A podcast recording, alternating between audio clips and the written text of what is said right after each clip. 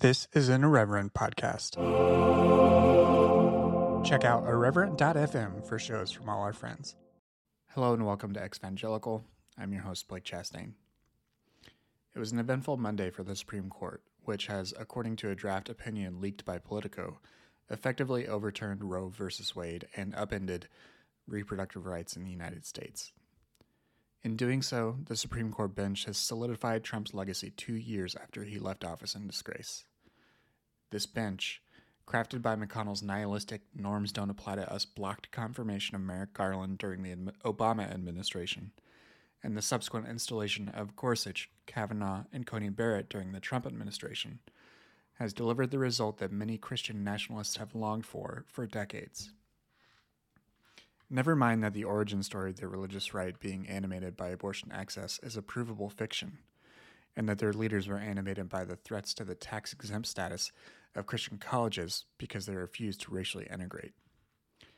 Reproductive rights are not my area of expertise, and I will defer to other experts on that matter. What is alarming about this ruling, and what has been alarming for some time, is how effective the GOP as well as the considerable white evangelical constituency that is fully ingratiated into the GOP, that sometimes leads social and political efforts that began in the evangelical sphere before migrating to the political arena and sometimes following the political guidance of the GOP.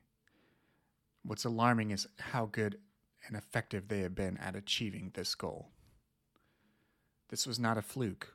This was the culmination of decades of political lobbying, networking, investment in conservative legal training, and the long term cultivation of an entire culture, white evangelicalism, that would rally to its people to its cause. As has been cataloged in book after book after book, widespread evangelical support for Trump's candidacies and administration only served to make their long sought political goals more brazen and apparent.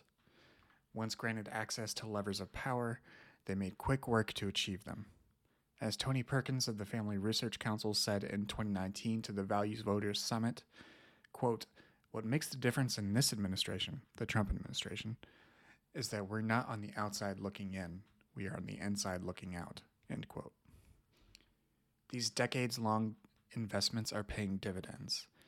You can couch and condition language however you like to make your critique precise that this is the work of white Christian supremacists or Christian nationalists, that evangelicals, even white evangelicals, are no monolith, etc.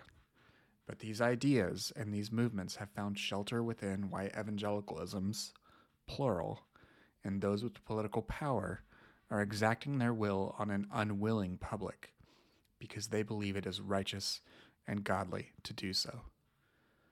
In response, we do need to continue to find ways to work together, especially those of us who have an in depth understanding of how white evangelicalism and other high demand religions approach politics and public life, and we need to formulate responses.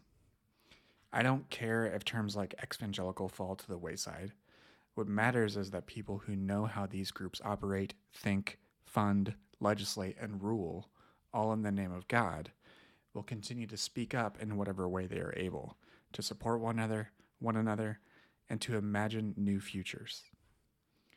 This will not end with the defeat of Roe, and culture wars are not merely rhetorical. They have real consequences. I'm not prone to using metaphors that depend on conflict, especially something as loaded as culture war. But these conflicts are undeniable. The anti CRT furor from last year, the anti trans actions of 2022, all of these are proxies and expressions of the conflict that is already here. Hope is sometimes hard to muster. I don't intend to stay in, an, in a paralyzed alarmist mode, but the simultaneously religious and political dimensions of these events, with high personal and social consequences, must be reckoned with.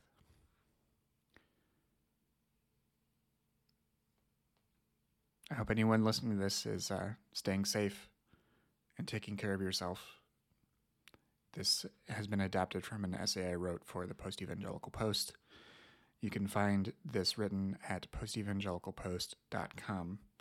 You can support this work also via the Post Evangelical Post at four, six, or eight dollars a month, and of course, free tiers are always available. Talk to you soon.